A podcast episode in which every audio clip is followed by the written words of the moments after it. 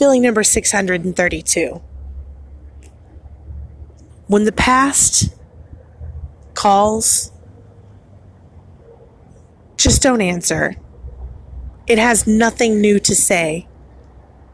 Something that you have already decided is bad for you and you've put it out of your life, there's no need to explore that option again.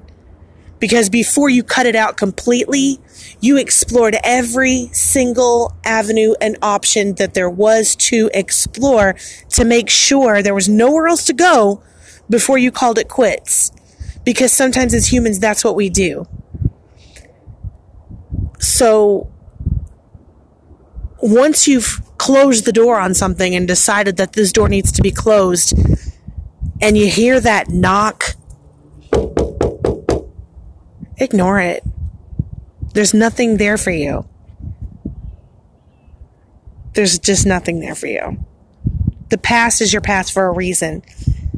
And sometimes when it's been the past for so long, you start to forget. And you start to forget why you needed to forget in the first place. But I'm here to let you know you can be strong.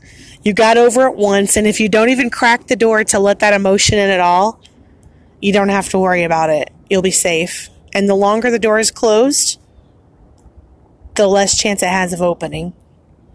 And what's on the other side of the door knows that. And just think about that. Whatever's on the other side of that door is preying on your weakness because it knows how you feel. It knows you might kind of want to open the door. Take all that in consideration and keep the door closed.